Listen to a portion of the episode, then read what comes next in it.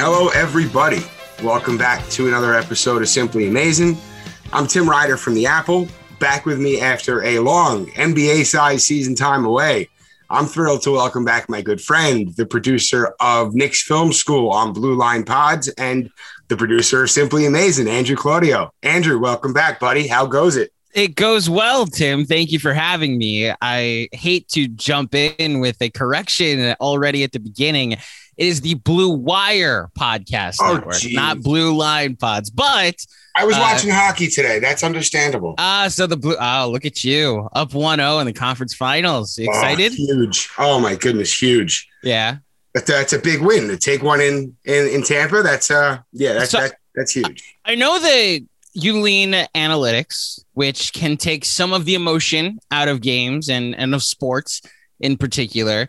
Do you buy any of this little brother wave that's happening in New York at the moment between the Nets? Although we'll see what happens with Kyrie's injury. The Islanders about to be now seven wins away from winning the Stanley Cup.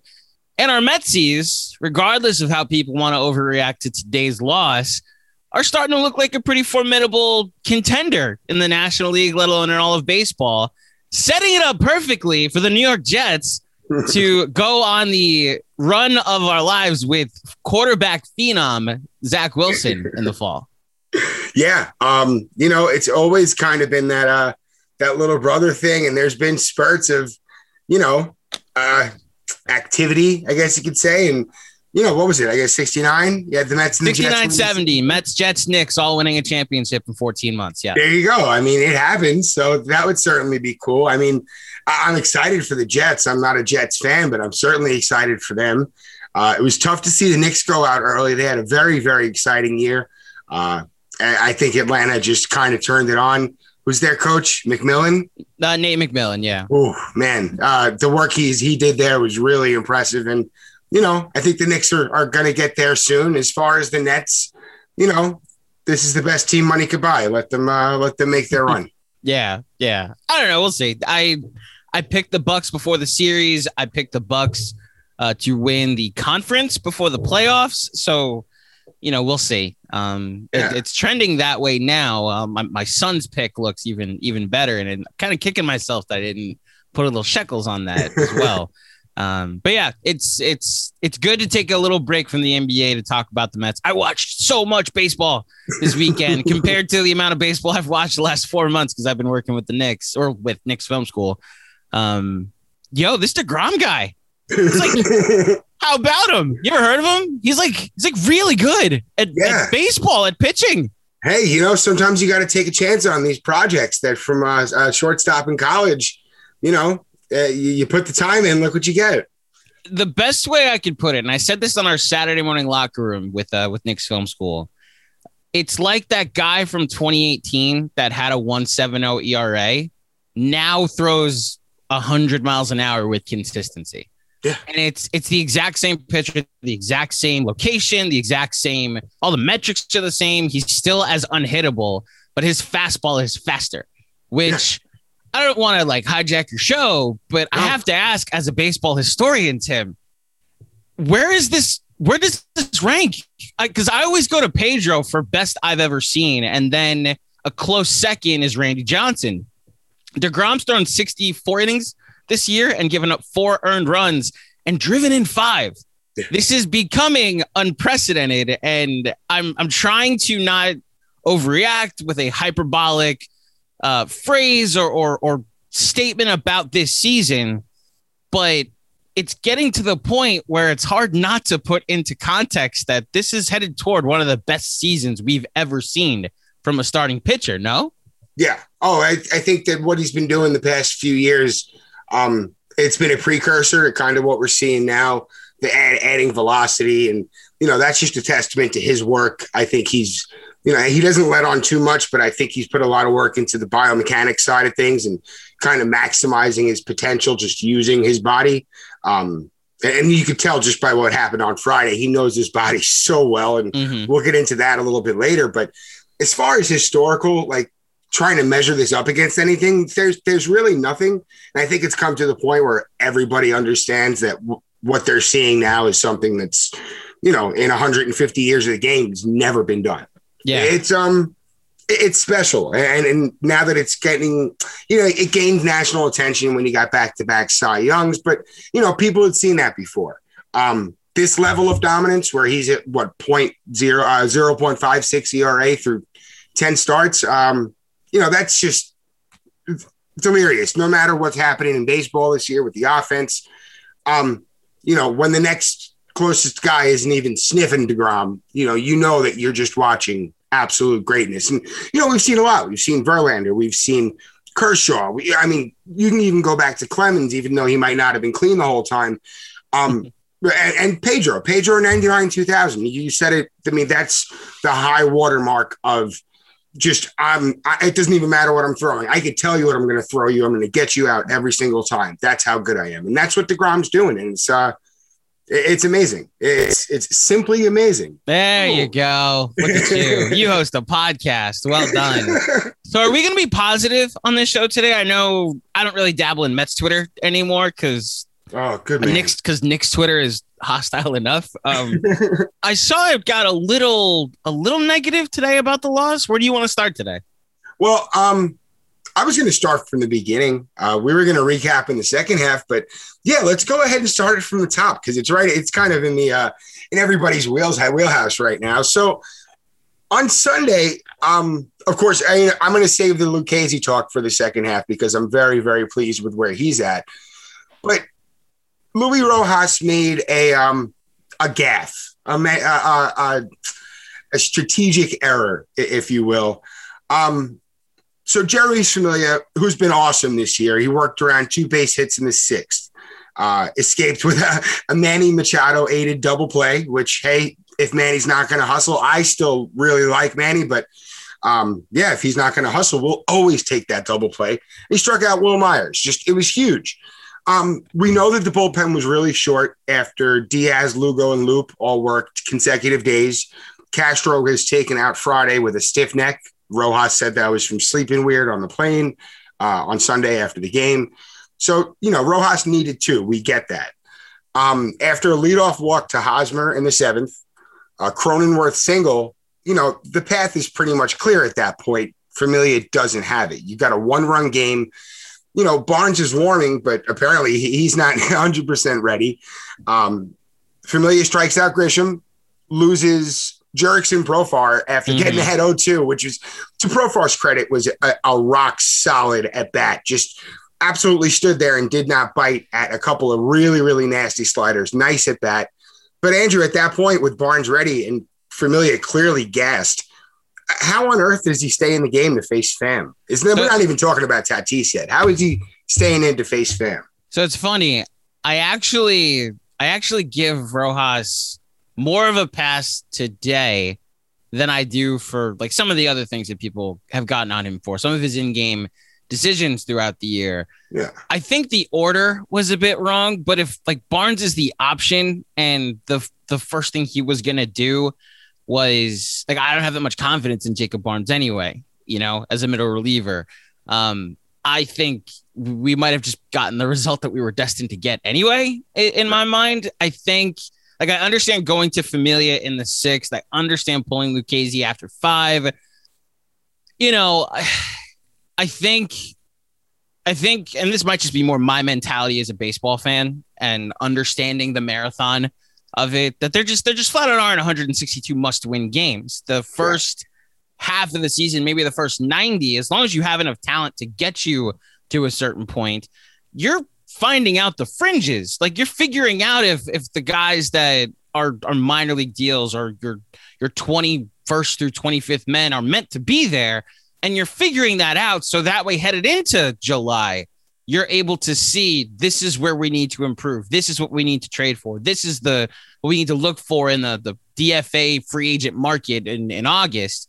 So I'm actually in a weird way, like I was frustrated with the loss today, especially if you went today and that's what you got was that seventh inning happening the way it did. yeah, I'd be frustrated. But like I'd rather find out now that okay, Familia, you have to put a cap on him at a certain point. Like he will run out of gas if you try to get six outs from him going forward. He's not Seth Lugo. Jacob Barnes, probably the last possible option you go to. I would rather have gone to Drew Smith in that point. Please get uh, Sean Reid Foley up here ASAP. I would like to see him in high leverage situations so we could figure this out now. So we know going into July whether these are your guys going into the, the trade deadline. Yeah. So uh, long answer to say, yeah, Luis probably should have pulled Familia batter early, but if the alternative option was Jacob Barnes, I just don't think it would have mattered. I think, and this is where I'll I'll defend Rojas. I think even the most well, because I love you, Tim, and this is a compliment, I promise. Even the most optimistic Met fan has to have thought that a losing streak was coming, that all of these bodies that were dropping throughout this season eventually we were just going to look up and like listen they they had talent. This was supposed to be a special year they're doing this with like nobody that was on the opening day roster. Yeah.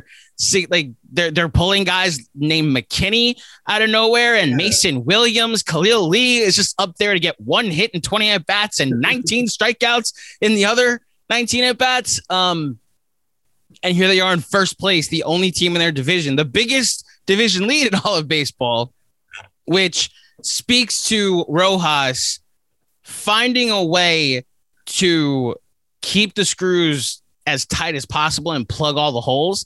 And today was a product of having to, you know, plug those holes so much that one of these games, the floodgate was going to open. Yeah. So that's more where I lean with this that like you took two out of three. It's unrealistic to wear out your your Diaz, Lugo, Loup, your your more dependable relievers in June. I mean, like even your backup guys like like like Villar and uh, McKinney, who have been productive, weren't available today. You know, yeah. so at a certain point, I think I give Rojas a pass more for like the option was either trust Familia, who's been good this year, to get one more out, and then what are we talking about today? Or go to Jacob Barnes, who probably gives up a double to Pham and a home run to Tatis and Machado anyway and that's where I go with this. That's a long answer to say that. Yes, I get why why Luis Rojas is getting blame for today. I think the fact that he still was able to leave this game with a 32 and 25 first place team is nothing short of a miracle, and that's what I give him credit for. Oh, for sure. I mean, you got to remember he's only uh, he's pushing 120 games of his MLB managerial career. It's not even a full season of uh of on the bench yet. So yeah, you know, and and plus the fact, like you said, he's dealing with a, a very short deck right now. Um, we know what's worked well in the past after Lucchesi is piggybacking him with a long man, so it doesn't throw off the rest of your bullpen. With Peterson going on Monday with no off day, you really can't go to Gsellman. You brought up Sean Reid Foley. I think he's the ideal guy to kind of piggyback off off of uh, Lucchesi if he's only going to go a couple of times through the order. Rojas said on Sunday that could possibly change. They'll explore that option. Um, but until then, I, I, really like someone who can eat up a couple of innings. And, you know, until Peterson's dependable, that he can give you six every time he goes out, which, judging by what we've seen, is not a sure thing.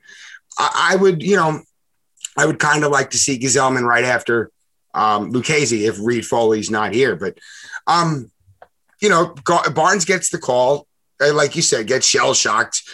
Fernando Tatis, that was just amazing to see. He's such the most for you for you. It was amazing to see. Oh, the most amazing player in baseball. Just so freaking yes. Exciting. For you, he is the most amazing player in baseball. I happen to like this guy named Jacob Degrom a little bit better. Oh yeah. Well, we're gonna get to him in one mm-hmm. second. But you were talking about, I guess, the job that Rojas has done, and you know, as someone without my perpetual level of optimism, um, you know, like you were saying, where the Mets stand right now, took two out of three from one of the best teams in the National League this weekend. They're three games up in the, in the division. They got six games in hand over the Phillies, um, and varying degrees of games in hand among the rest of the league. But you know, the bench mob doing their thing. Andrew, we both um, remember this era I'm going to talk about very well. We were hosting this show together at the time, but I'm feeling very similar vibes to the second half of 2019 um, as you remember, the Mets went 46 and 26 in the second half that year, uh, just a game shy of the Nationals for best record in the majors over that span. it's a different cast of characters due to the injuries, but the core uh, in uniform and in spirit as some as some are making their way back, it's still around, and that clubhouse mindset is still looking like it's there. Just full steam ahead, set them up, knock them down, that sort of momentum. Except now it's been reinforced by guys like Lindor, James McCann. Um, you know, the team's had weaknesses. And like you were just saying, this team went whole, arguably may not. But I guess my question is where are the holes in this roster? And with, I guess, question marks as far as returns. Mm-hmm. Um, h- how fast do you jump into the trade market as far as exploring that world? I think it's impossible to jump in there yet when you have so many backups playing important roles right yeah. now. Like you mentioned, you mentioned 2019. I don't think it can be comparable to that because that second half of the season is when things started to come come around for that team. All these things that were going poorly were now going well. Like Cano started hitting. Um, Alonso obviously was still doing his thing, but like Rosario started hitting. Wilson Ramos had a hitting streak. Um, right. Seth Lugo did not like give up a base runner for three weeks in a row. It became like a thing where every single person was now going to have their hot streak. And now it's I don't want to say that like guys haven't started to perform. Like like Lindor has obviously hit better. He still has an OPS under 700 though. I was gonna ask you later about the Dom Smith stand squad, how things are going these days. If we're gonna have him hitting, if he's gonna have a 900 OPS, I'll live with his defense and left. But I, I have some thoughts, you know, post guys returning from the injured list, what to do with one Dom Smith. Um, having said that, I think this leans more toward 87 if I can go all the way old school with Mets wow. fans because there were so many injuries to that team and that ball club won 90 games still. And I think you know, different level of competition in the division right now and they've been able to plug some holes where they are. But I don't think Peraza is a starting second baseman, but I can't say go look for one because I I have no idea what McNeil is going to be when he comes back. I don't think Villar, maybe not a starting third baseman. I think he should get like somewhat regular at bats. He's at least earned the opportunity to oh, not just give the job to JD Davis when he comes back. But if there's a Kris Bryant trade to be made, which now I think is ridiculous because I don't think the Cubs, I think the Cubs are going to go for it. um, if there's a third baseman to be had, I think you explore that. Yeah. Um, you know, the the Nimmo injury, I, I would love to say that this that Pillar can be a center fielder on this team, um, but I think I still like Brandon Nimmo getting on base twice a game, regardless. He's a you know? So I I think it's impossible with the amount of injuries that are presenting themselves until we see who comes back and what who, until we see who comes back and what they are when they come back. It's impossible for me to even explore the trade market right now. I will say, if Noah, like that's a an underrated thing. If Syndergaard's going to be gone long term, um, I almost wonder if this year's just a wash, and then you give him a qualifying offer and see what happens, and then the rotation is actually the the the which is weird because it's been the big strength of that and the bullpen have been the strength of this team so far. Yeah. Um, I almost wonder if looking for a starting pitcher is the option, or if you want to, you know, go full Tampa Bay with this and look for two relievers and build a super pen, and you're just having a bunch of bullpen days. Maybe that's the option. Um, so yeah, I, I'm I'm nowhere near the trade market yet. there's so many guys that are going to come back and hopefully be a, a positive catalyst once they come uh, yeah. back to the team. Um, which you know, will hopefully create some some tough decisions for Luis to make because both their backups and the starters are are going to be productive. See, my thing is, um, without Carrasco for the foreseeable future, you got to hope he's getting close. But where is that, by the way? What is the latest uh, on Carrasco? He was uh, he he wasn't getting strength. He wasn't regaining strength in his leg back enough to start pushing it on the mound. So they gave him a PRP shot, which is like the platelets, I believe. Okay. Um, he was seen throwing at Citi Field this weekend, not off of a mound, just for having catch, having a catch in the outfield.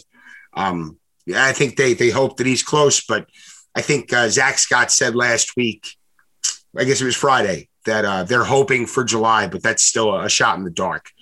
Who's the guy in the minors that you might want to give a shot then? Because I'm at the point with Peterson that maybe Thomas- it. Go ahead, go ahead. Is All it right, well, Szapucki? Is that where you're going? Yeah, Thomas Szapucki's had a um an up and down go. I guess he got his first shot this year, didn't do so hot, had a decent start at second time out. Um, I still think Peterson gives more of a, I guess, a better option than he does, as much as as inconsistent as he is. Um, his good starts have been okay, and he had a couple of really, really good starts too. But um, I think the work that he's done and his kind of mental makeup, I, I, I like him taking progress. But if you're going to start looking around the trade market, I think that starting pitching probably is where you do have to look. Like you were saying, I guess with the healthy portion of the roster coming back and then guys start, I guess, just getting turned over as such. You know, some of the bench mob will stick around. Like you said, you got Villar. Um, Peraza, eh, he's played really, really well. And he's, you know, like He's you were saying, these though. guys have earned as much to at least be bench pieces if they're needed. Yeah. But the Mets are going to have to figure out what to do with maybe a Jose Peraza or maybe a Brandon Drury soon. You know, they've performed well, capably enough to justify playing time elsewhere for a less contending team. I'd like to see Peraza stick around if possible. that in a Um, backup role, like I would Yeah, say. exactly. Yeah, Yeah. either um, you know, but if, if let's say him or you know a, f- a- few other guys can be packaged with a, a mid-level prospect for a, a mid you know mid-range starting pitcher or something to that effect. You know, I think that's a win moving forward. You get to turn over these pieces. Now you're playing like the Rays actually do, or like the Mariners do. I think I just saw the Rays turn over uh, a Hunter Strickland for cash. Like this is a guy who's been DFA'd by like four teams. They just Mhm. traded him for money. Like Yeah. you know, I think these are the type of moves you have to look at. Um, I'd say an extra outfielder would be a good course, but you know, Billy McKinney, man, um, wow, uh, you know, he's been great, and like you were saying, you got guys coming back. Um, you, now you get to kind of fill out your bench with who you want and who you think is going to best fill your needs now, and whoever's left. I mean, you know, whether some guys are going to go into the minors or, you know, if you can package a few pieces in a trade with a you know, uh, uh, not a huge name prospect. I doubt they're moving any of those guys. But um, if you can make a deal to kind of reinforce this roster, yeah, I start looking in earnest a little, maybe sooner rather than later. Well, what team is is ready to blow it up that has a starting road, a starting pitcher that you're even willing to Well, trade something for? maybe you got to poke around. Um, you know, I think the, the Reds are still in it. Um, I know there was a little bit of talk Uh, the you're thinking Castillo, right? well, he's had he hasn't had a great year. Um, But if that's just like change of scenery, you Sure. with the body of Oh, work. definitely. Buy low, man. Buy low. Uh, even Sonny Gray. I know people say that he can't hold, hang in New York, but um, I tend to think he can. Uh, I like how his stuff has improved in recent years. Whether Cincinnati's going to part with him, I know they really like him there. That's another question. But yeah, like if Castillo and um, uh, Eugenio Suarez, the third baseman, are available in a trade, you know, that's something I I, I think about doing. I, I don't know what Cincinnati would want back. They have a shortstop. They wouldn't need Mauricio. Um, Baty's been absolutely on fire. I think that maybe over time his his penchant for strikeouts. I think Jacob was saying it on the show a couple of weeks ago. Um, it might be exposed over time. So maybe you sell high on him. Maybe you can move Vientos. Uh, yeah, yeah. I think they have options as far as with a thin farm system. They could certainly make a deal work if they wanted to go that route. But I think, yeah, I think the rotation would be a um a wise place to look, especially if you don't know what's going on with Syndergaard and uh, and Carrasco. When's the last time you looked at, at Eugenio Suarez's stats? Uh, is, is he starting slow again this year? Is he always He's hitting does? 171 Yeah. with a 634 OPS. He heats up- He traditionally heats more. up late. Um, That's this is isn't he. This isn't slow start. This is like You got to look at his past years. that's the thing. If he didn't have the past years, we'd be looking at it. My point is like maybe I'd, I'd rather have Jonathan Villar as my backup. That's that's a very very I, I, I, that's a a very good point. He's been so good um, from a leadership standpoint, from a playing standpoint. You know, he's had his moments, but for a guy who hasn't played third base since 2016, and when he did, he was awful. Uh, he's been outstanding. yeah. Um, you know, Guillorme is going to be a Guillorme is back now. He's already making plays. we were at the game on Saturday, man. Um, oh God, it was your your Christmas day, wasn't it? Jeez. Oh, it was awesome. You had to I be in the Padre. building. I went for... with people from San Diego. They invited me in the suite. I know because you double dip with us, Tim. Okay? I do. Hey, hey, I, it was good. This whole series, this whole last two series. This episode is brought to you by FanDuel.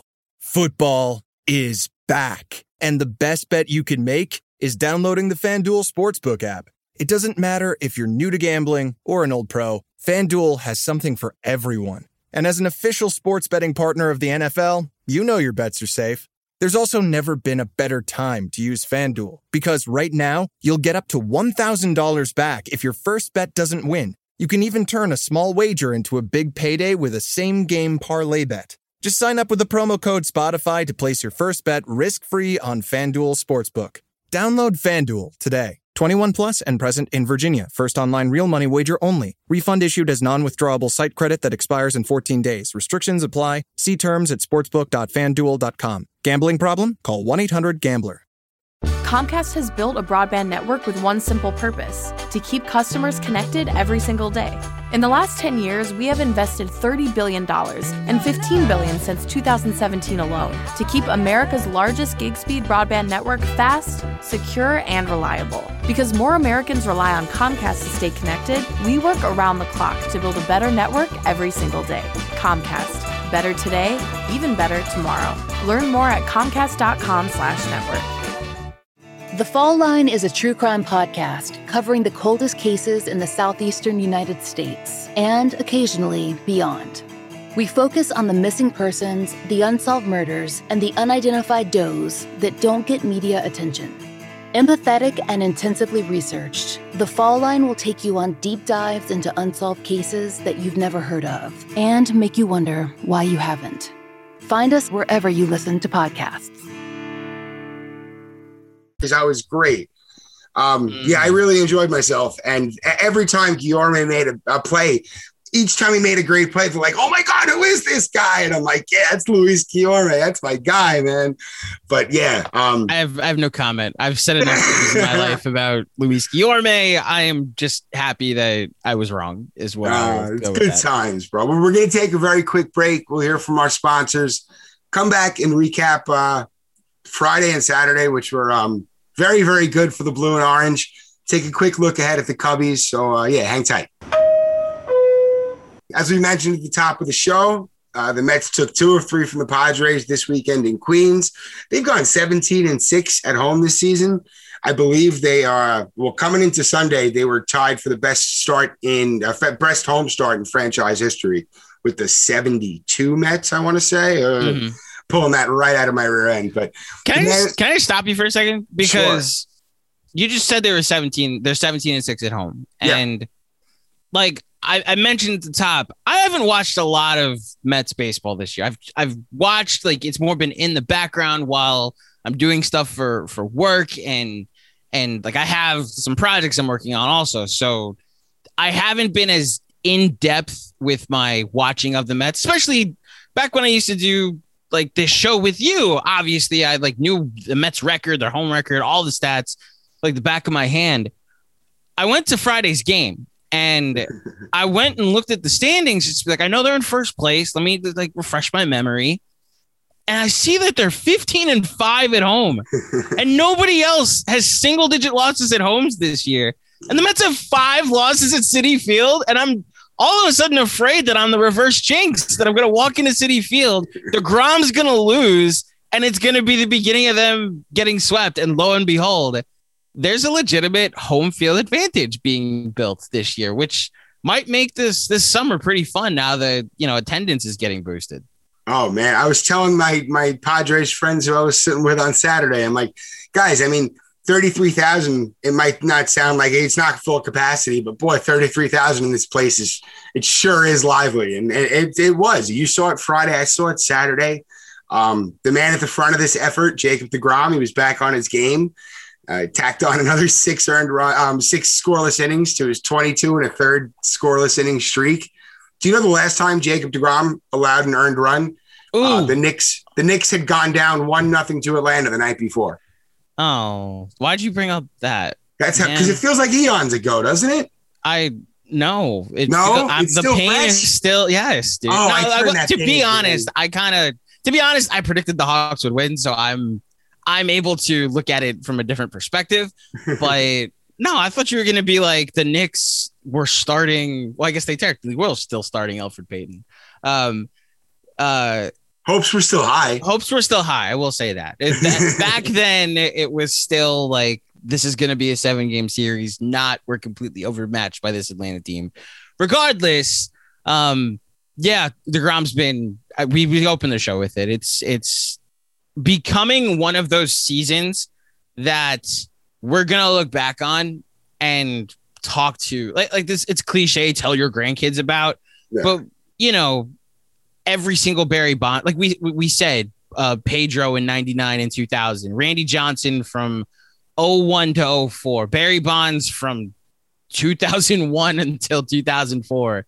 Um, there have been special seasons by individuals in this sport, and I think we're seeing like a new level from 2018 to now Yeah. that Degrom is hitting, and I mean, golly, if he's gonna like what's the ceiling on this? Is he gonna give up like 10 runs this year?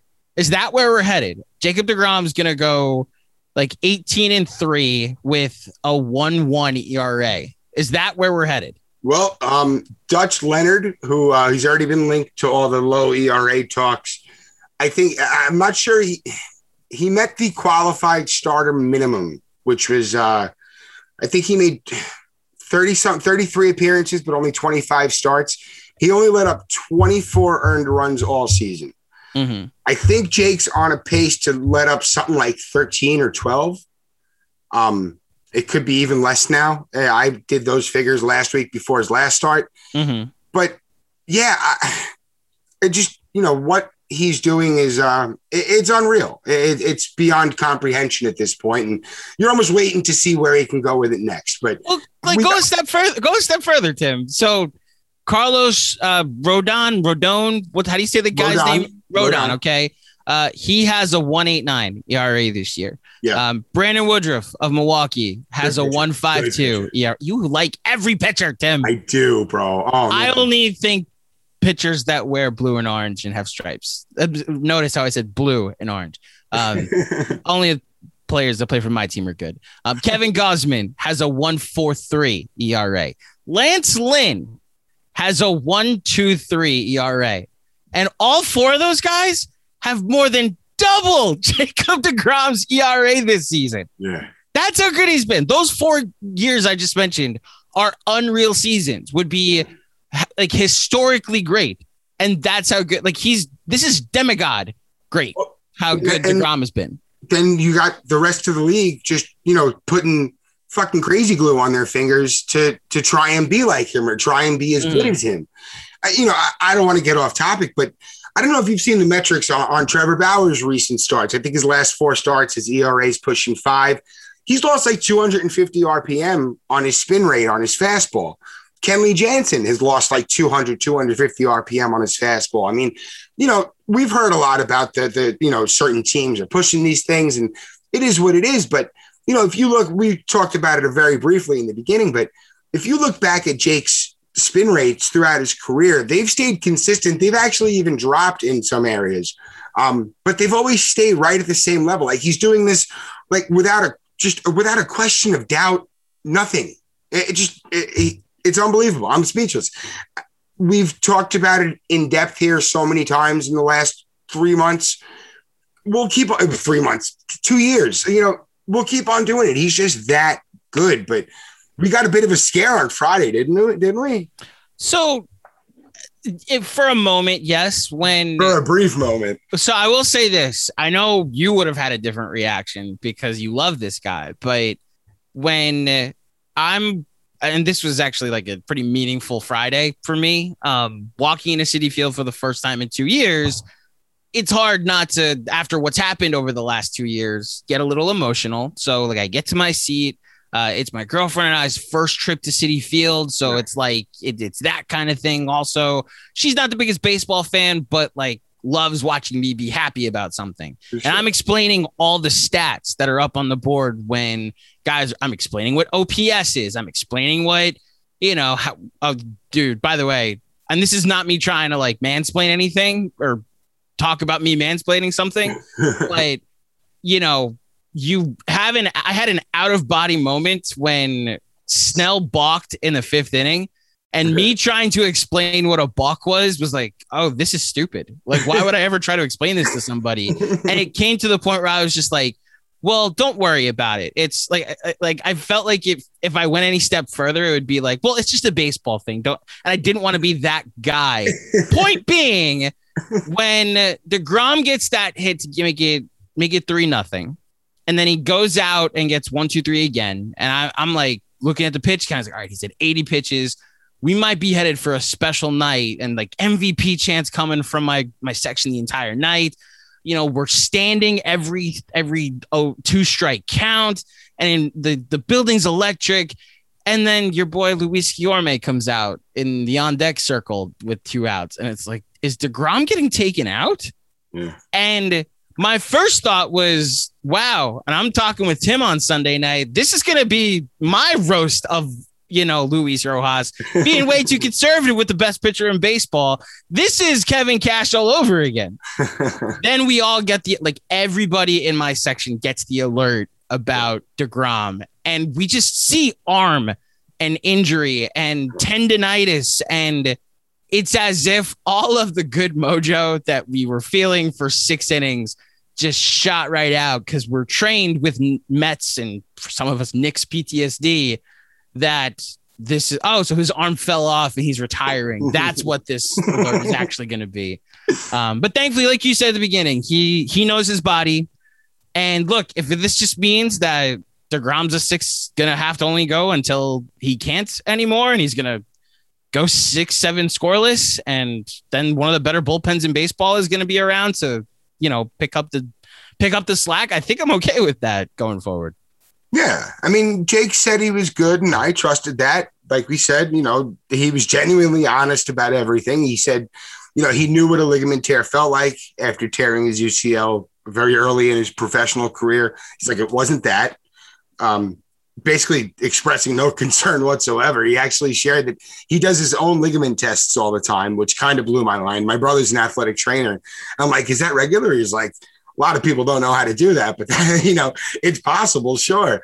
But um, also made me feel a lot better that he's so in tune with everything that's going on.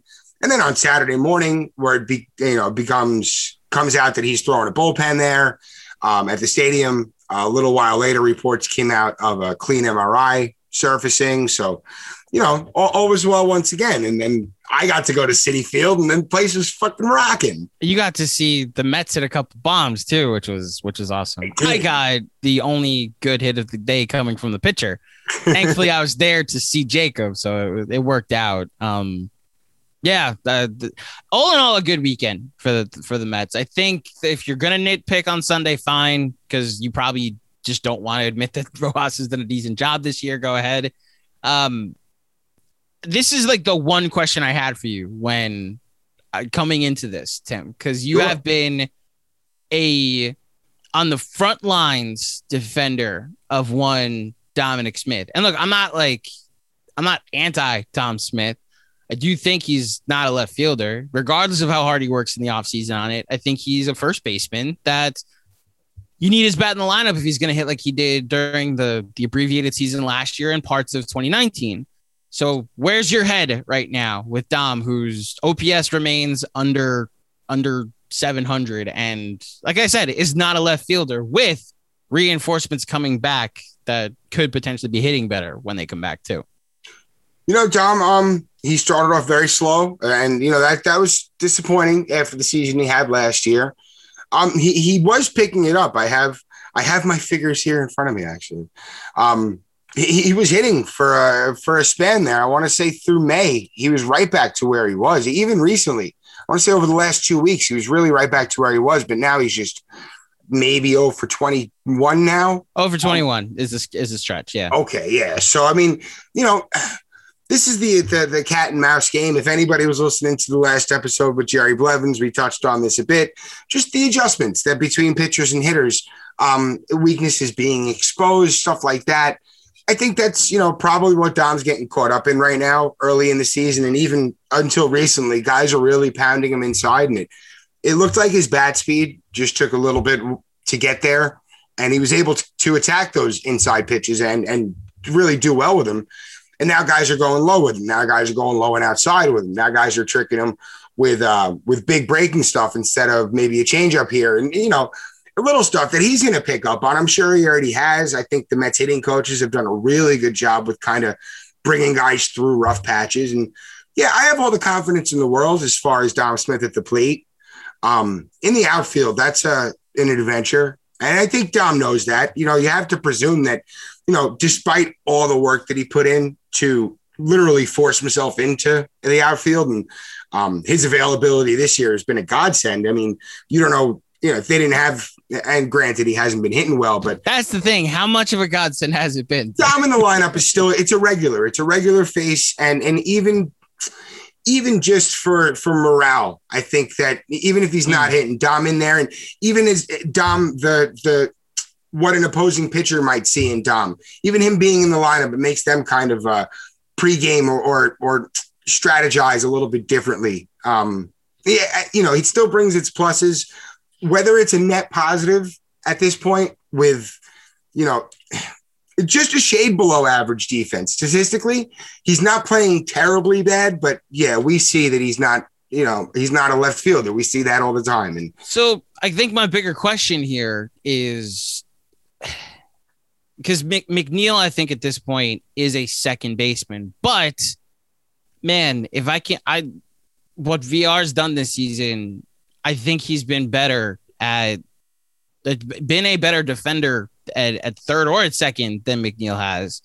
Um, at least his bat, I think he he's been better than Dom this year. I don't think that's a, that hot a take. So you put you put McNeil in, in left or what I'm asking is if Don, if Brandon Nimmo comes back and still has a 440 OP, oh, on base percentage, if JD Davis comes back and is still hitting 390, you're obviously not going to sit Conforto when he comes back. Although you know Conforto will need to also turn it around from the player he was, he when he got around. Hurt. He was coming around before. My point is like.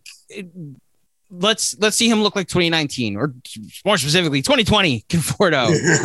if Dom is still struggling, at what point do you start to turn to alternatives? Is this is that even part of yeah. the equation or is no, he allowed to figure it out? I'm okay with that. Dom okay. Dom thrived in that part-time role in 2019. Thrived in it. Last year, he took a full time role and really, really rolled with it. But yeah, I, am you know, I'm as a fan, yeah, I'm totally fine with dominant bench role, uh, even as a pinch hitter, which he's pinch hit very, very well in the past. Mm-hmm. Um, you know, I, I don't. I hate to get into a player's mind, but he said it in the past that he's fine doing whatever the team asks of him. Um, Dom Smith, ultimate team player. That's a thing. We made that a thing a couple of years ago.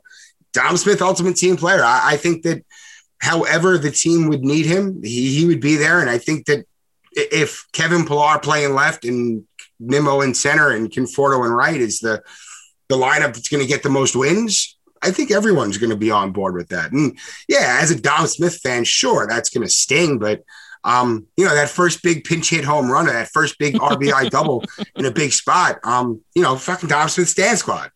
Yeah. I was about to say that this this this is where the Dom Smith Sand Squad will have their moment when he comes off the bench after losing a starting role, and you know the rest will be history. We're uh, always there. It's interesting with Lindor because I think anybody that thought that we'd be on on June 13th and Francisco Lindor's hitting 220, and even even more so, not really hitting for any power up into the last couple weeks.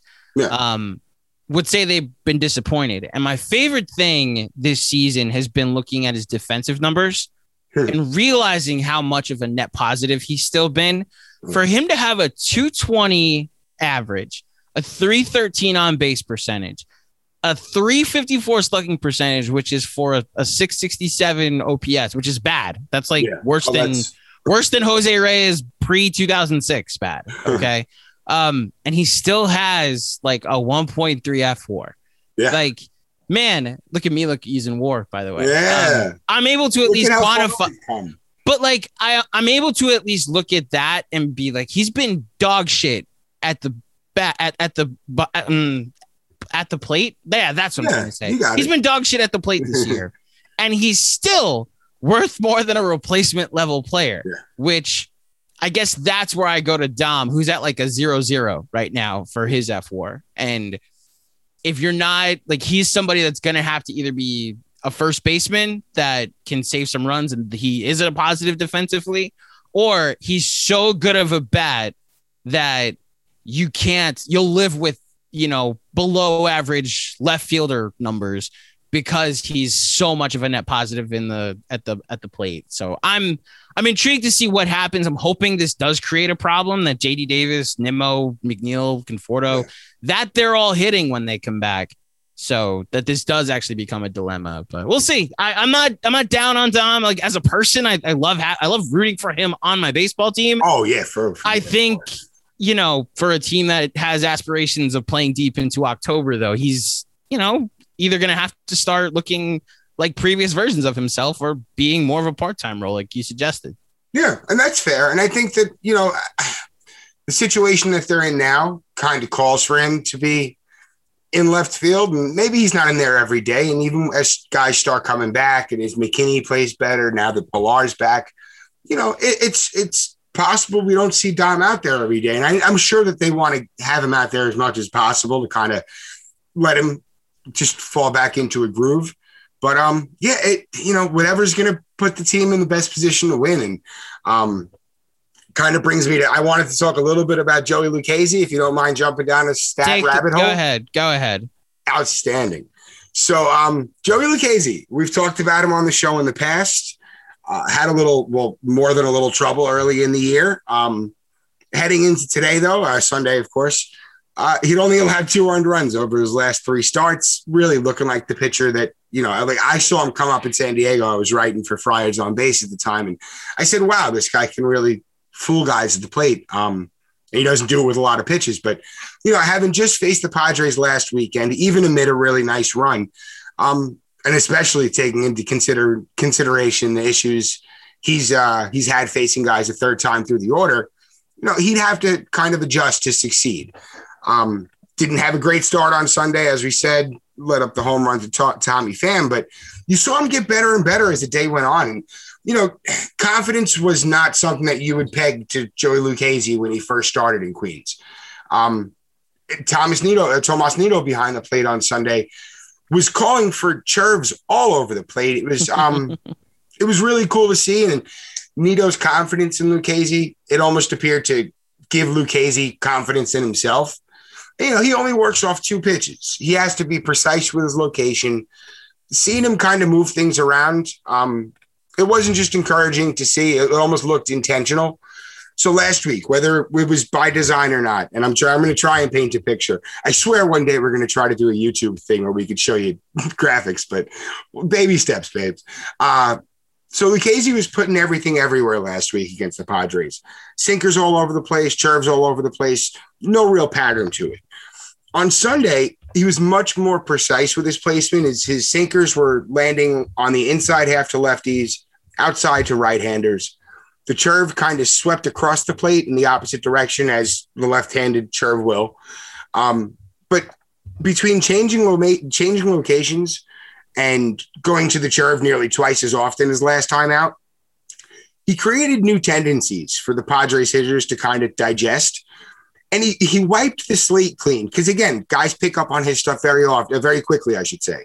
He wiped that slate clean very early on, and he had them guessing the rest of the day. And that it's kind of what it's all about with him. Um, if he can incorporate both of those approaches in the last two outings are into like a in a bat by a bat basis to individual hitters, so that each time he sees a guy, they're seeing a different Joey Lucchesi.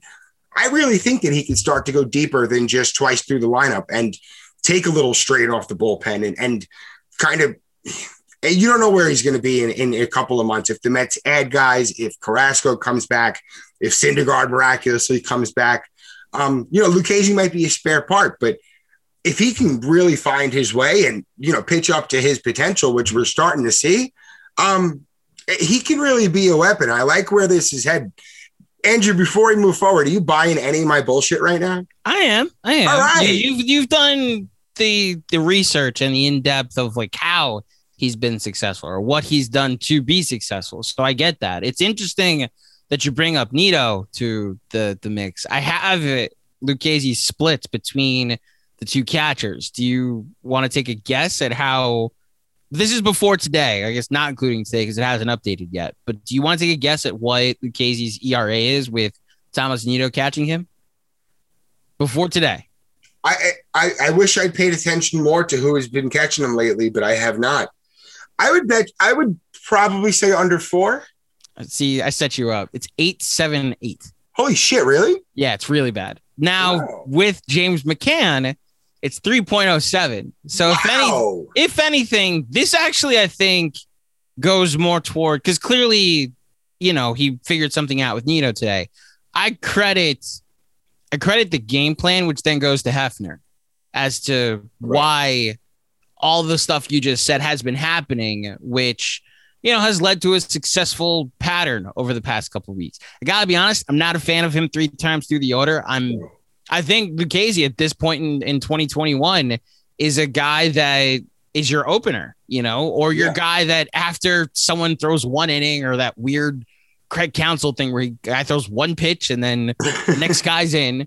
Um, I think he's a guy that you actually do look at the the numbers and with the bullpen, if they're healthy, I'm okay going like Drew Smith for an inning or Yeah. uh, Castro for an inning, and then Lucchesi takes you through the next four. And oh, okay. like, like that's that. what I'm saying. Like he's your perfect bullpen guy that I've been begging for the Mets to go after for the past couple of years. And you know, I, I think the, today the thing I was even more impressed was like you faced his old team for the second time in two weeks and like had a, a pretty great performance today. Oh, yeah. So I that's where I am with Lucchesi at least. Um, I'm not. I'm much more positive, high on him than I am on David Peterson at the moment. I, I think Peterson's going to get there. He has the stuff to get there. And, um, you know, I talked about it a little bit a couple of weeks ago here. Uh, you know, you got to remember that he only had, I think it was 20 starts at double A before they called him up um, last year. And, So then go down to triple A and figure it out.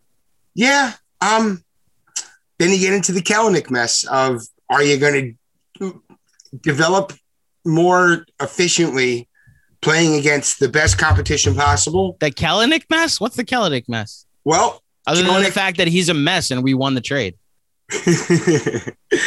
all right. And from my point of view, Kelenic, Uh-huh. he's going to be an all star one day. I, I really Eh, do. I- I everybody think makes the all. Every team gets an all star. Sure, I think he's going to be a, a terrific ball player. sure. He really, really struggled at his first time. I think he finished 0 for 39 before they sent him down. Um, personally, I'd have kept him up, let him work out his struggles against major league pitching. I think in the long run, his development will be crisper and and maybe even raise his ceiling a bit. Instead of him just going down and mashing against AAA AAA pitching, sure, it's going to boost confidence, but it's just going to mask the problem. He's going to come back to the major leagues and, and have to adjust to major leaguers again, and he's going to be in the same spot. I think throw him into the fire. Let them learn against the best. If he's got the intestinal fortitude and physical talents to do it, and of course the mental toughness to succeed in that manner, yeah, you got yourself an all-star in your hands. And I think that Peterson, while not in that like elite category that Kelenic is in in his own little world, um, Kel, uh, Peterson has the stuff and, and the makeup to to be that. I guess to reach his potential, which might only be a number three guy, but um, yeah, I, I let him learn here, but you Yeah. also have to consider the situation of who's giving you the best, who's putting you putting you in the best position to win, and in, until he finds consistency, it's always kind of going to be a question mark. I think if the Mets were in, didn't have aspiration, aspirations of playing into October, if this wasn't a team looking to win a championship, fine. Let Peterson get all the growing pains out. Now, um, I'm all oh yeah, no, definitely. That's the thing. Like, I would like to see Corey Oswalt to get one more shot. I would Yeah. like to see other options. You know, like Oh, is Oswalt hurt? Hold on. well, probably. But my point is, like, there there should be other options besides David Peterson at this point. Um, by the way, just to, to dance on Kelenic's grave while I can. Um, if you tomorrow got signed to a major league contract, right, and you got 92 at bats, how many hits you think you could get? Against major leaguers? Yeah, Zero. zero. Okay, Not one. I maybe I'd luck into one. like, but Right. lucky you'd get one, right? It- I would have that would be astronomical luck to get one hit. off Right. You just swing it, you're game. launch angling it, and you're like, you know what? Launch if I make contact, whatever. If I make contact, my hands it's would awesome. fall off. If I got caught from the barrel down, my hands would fall right off my wrists. Fine, fine. Zero is. What I have a little more irrational confidence. I'll give me one or two.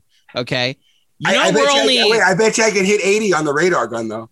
that. See, there you go. Your irrational confidence. You know those numbers. uh, Like we're only eight behind what Kelenic did in his first. Like eight. That's how much better he is than me, Jarred Kelenic. Eight major league hits in 92 at bats.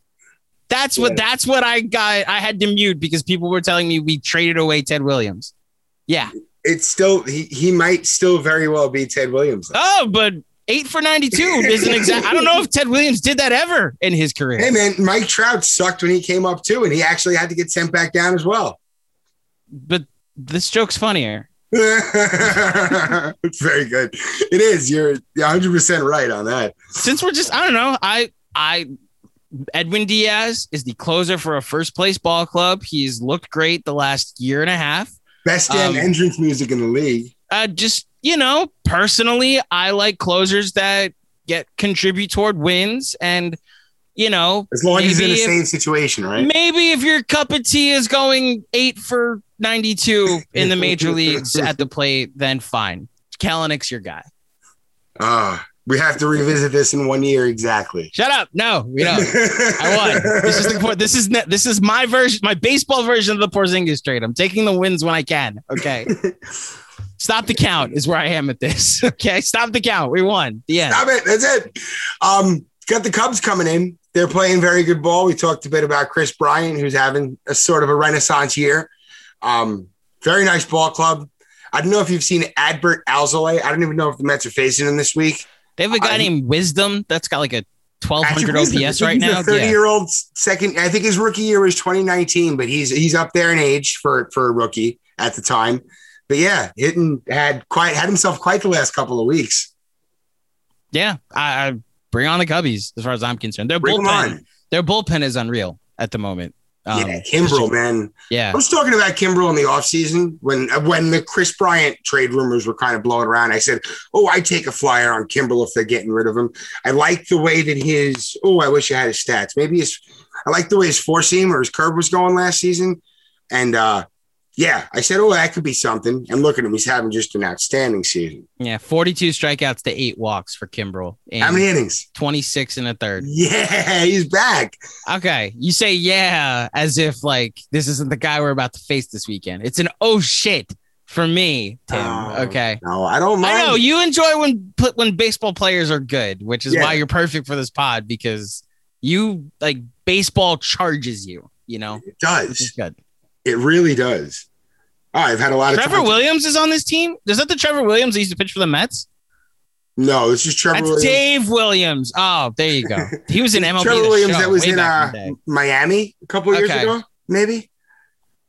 Yeah. No, the, the Cubs have like like seven guys that have sub three ERAs in their bullpen. So I don't know if this is Nico this is a beat 'em back. early thing. I don't know if Nico Hoerner's back for the Cubs. I like him, second baseman. He pulled a hamstring. Eh, sorry, uh, you're. You sure you don't play for the Mets? Because everybody on the Mets gets hurt. By the way, I thought of a trade as we wrap up. Um, of a team that I'd like to ravage for their positive for their pieces at the deadline because it'll be hilarious. Um, so it so Kluber's done for the year, so he's out. So what if I don't want anything to do with Herman on my baseball team at all? Um, uh, Taillon or whatever the guy that they got from the Pirates. Ion. I guess if you want to buy low because he's had a pretty bad first half of the season. You can. But I think the only solution, since the Yankees aren't going anywhere this year, is to see if they'll take David Peterson, um, final part ways with like a Reid Foley. Uh, we'll we'll show we'll give you Jonathan Villar, Kevin Pillar, uh, will and his bat. We'll send him in a deal for Gerrit Cole. Since I had to go through 2017 and 2018 of the Mets are going nowhere. We should trade the Yankees to Grom and Syndergaard. Well, guess what? Trade me your best pitcher. Yeah. Since you're going nowhere with your bloated payroll, we'll take Gerrit Cole off your hands and you know enjoy irrelevance with your manager that's also not fireable apparently. No. No, uh, well, hey, his players like him. And I think that goes a long way. There. I didn't win for him. I'm sorry. Whether your players like you or not, if you're a fourth place baseball team and you have World Series aspirations. It kept Terry Collins in town for a very long time. That was a team that never had the expectations that they did until 2015 yeah. when he met them. And then in 2017, the first time it seemed like they weren't meeting expectations, he retired. So now that Aaron Boone's here, since they got since they got rid of a guy that for my money was like light years better of a manager than Aaron Boone. Um, now it's hilarious, uh, man. The Yankee fans that I talk to that are just miserable right now because they hate the manager, they hate the philosophy of the team, they hate that the team doesn't like it's World Series or bust. Not it's not that anymore. The, the Steinbrenner days are really done. Yeah. And it's like I may never see the Yankees win a World Series again. And I know, and I go, yes, I know, and it's hilarious. yeah, but like you know, Yankee fans are, oh, we might not see a World Series for the next ten years.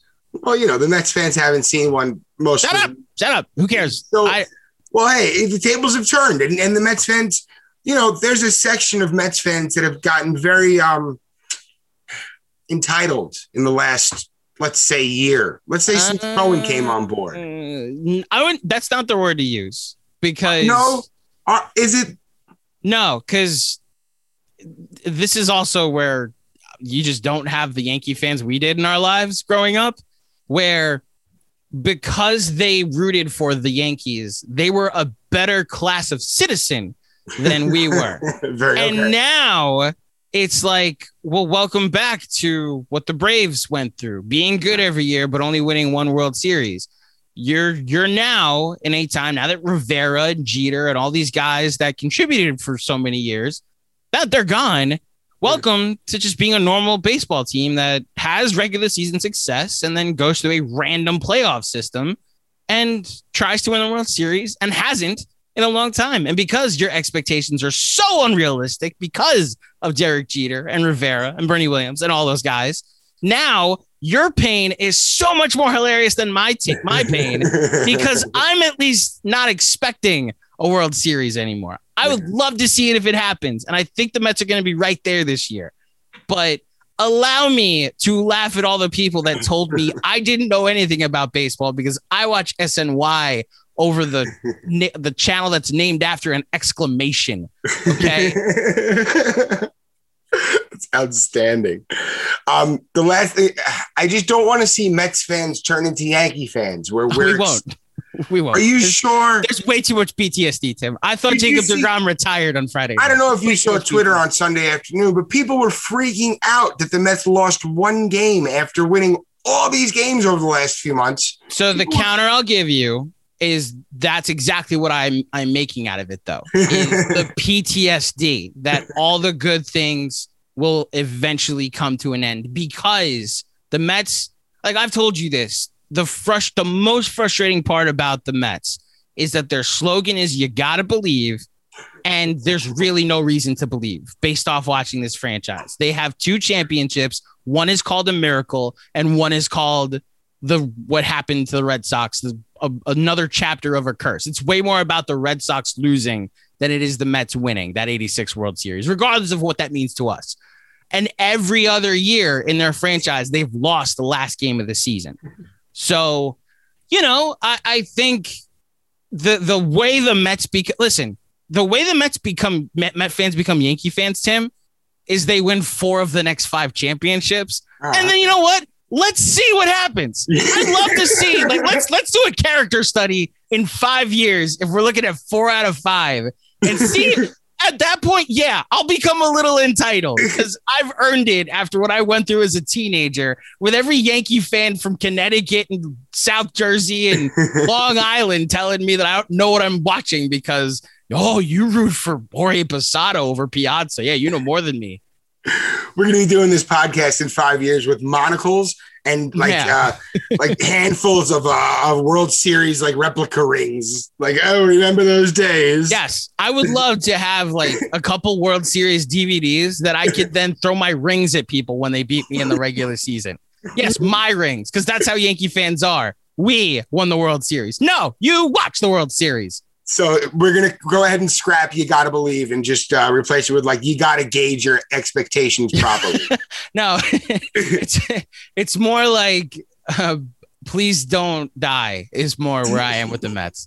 Please don't die. I was having so much fun. Please don't die. That, that's where I am at this point. you gotta believe. Dot dot dot. It could be a lot fucking worse. Yes, it could be worse. there it is. You got you. It could be worse. That's the mets slogan. All right. Well, on that note, Andrew, this was um a lot of fun. I hope we can get you back here more often. Mm-hmm. Uh, everybody, we're going to be back on um, on Monday. On uh, excuse me, today is Monday. We're going to be back on Friday, hopefully with a recap of an, an eventful week against the Cubbies. Hopefully, with more of a lead in the NL East to go ahead and gloat about with this uh, scrappy bunch of players, and hopefully some more outstanding pitching to speak of. Uh, Andrew, what do you got going on in your world these days, pal? So Knicks Film School, obviously, we're in the off season at the moment, so there's not as consistent content as we had uh, during the playoffs and obviously during the season. But we are back to our normal three day a week schedule. We actually have a brand new episode right now talking about the salary cap and what the Knicks options are going into the offseason. So if you're a Knicks fan and you want the most informed and in-depth discussions and coverage throughout the offseason, head on over to Knicks Film School, our Twitter account, our Instagram. Well, John Macri, Jeremy Cohen, and myself will be uh, creating a ton of content for you through the summer. Um, and, you know, just uh, the podcast, Knicks Film School, as I said, three days a week, as well as the YouTube channel at Knicks Film School. Uh, we will be with you step by step through the offseason uh, while when I'm not watching the Mets, which hopefully will, you know, actually cause a conflict because, you know, baseball is much more fun when your team is winning. So, Dude, it was such a cool feeling to um have well for a couple of nights it actually worked out where I had the Islanders, the Mets, and the Knicks all on at the same time, and it was it was magical. yeah, It you. was for you. Yeah. My my team, my daughter's hockey like, "How are you doing this?" I said, "Don't you worry, hon." So my, my hockey team in. didn't make the playoffs, so I don't I don't have this. I didn't have this problem. yeah, my, the Rangers thought about me, knew I only had two screens. Thank you, team New York Rangers that fired your coach three See, days I, I, last week of the season. what was it? 2014, the Rangers went to the Cup. Yes. Yeah, I watched that like with full in like I, I was hoping the Rangers would win. I, I don't get mm. the whole rooting against the other. I know you don't. I I know, know, I'm- you I'm- I'm an don't. outlier, I You know. are, you are the minority in I am. Especially since the Rangers and Islanders are division rivals. It Dude, makes a lot of sense to root fan. against. So why aren't you still a Ranger fan? I was raised a Ranger fan, and yeah. Uh, Why aren't I'm- you I'm still a Ranger fan? Why aren't you still a Ranger fan then? Why not? Yeah. I fell in love with fish sticks. What's oh is that Oh, the The fisherman logo. All right. oh, so, um, okay. all right. So I enjoyed 94. We'll do this briefly before we wrap up. I Okay. enjoyed 94. I was 11 in 94. Went to the parade, went to the banner raising the next year. Uh, my uncle had season tickets to the Islanders through Chase Bank. I'm sorry, Chemical Bank at the time, which is what it was called. Uh, took us to the, I guess it was the home opener a couple of nights after the Isle, the Rangers raised their banner, which was after a lockout, I believe. Um, but yeah, I, you know, we've been to a bunch of Ranger games and went to these Islander, the Islander game, and you know, the first goal they scored, the place exploded. I never felt energy like that before, and uh, said, "Oh, I like these guys." And my buddy's aunt had season tickets through high school. We went to a bunch of games, and yeah, I fell in love with these losers. I think I have a, a predisposition to blue and orange. Okay, that's fair. I yeah, I, guess I- so. I've tried Fair. to figure it out, but that's the best I got. I, I, I think I, there will not be. I've been rooting against the Islanders this entire postseason. now, for you, like I'm happy my friend has experienced joy, but it's been at my misery, unfortunately. Yeah, I get it. I I totally don't, get it. I don't think you do because you actually would like. Why can't everybody win? You know. Yeah. yeah. Why, why? We should throw a parade for both teams if the Islanders win. No, no, we will not be throwing a parade for the. Oh, that's where you draw the line. But we will give them a hearty, a hearty applause. Like No. great job. No, you boo them off the ice, and then you chant that Potvin sucks. Okay, that's what you do. Hey, I was at Phish. The probably the last live show I went to was a Phish show, and it was at the Garden, and they they squeezed a Potvin sucks chant tune into the end of a jam. And My Good, heart, my heart broke a little bit, but it was actually really good. Yeah. good. I'm not like you know Boston where we're throwing water bottles at Kyrie, but I like when when crowds do things that create hostile environments. Is what I'll say. Not when you cross the line and cross into the field of play and dehumanize players, but No. I've actually I actually really liked that MSG was a tough place to play for a couple of games. I just wish the Knicks also cooperated and made it a tough place to play. But that also speaks to Friday night, like Yeah.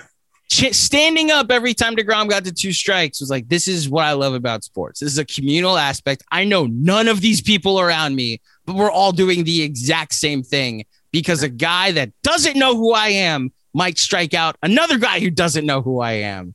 That's right. And that's that's what makes sports beautiful. if I leave my seat, none of it will happen. So I have to stay right. There you go. I totally left once DeGrom was taken out. That's all right, guys. Uh, oh, by the way, uh, Sunday at the Apple, we did talk a little bit about that community feeling that we were feeling on Saturday at, uh, at Citi Field. Check that out. Again, keep it locked onto the Apple. Everything goes there after it comes to Simply Amazin'. And uh, yeah, we'll be back on Friday. Andrew, thank you so much again for stopping by. This was uh, a lot of fun, man. As always, buddy. All right. All right, everybody. We'll see you later. Let's go, Mets. Peace.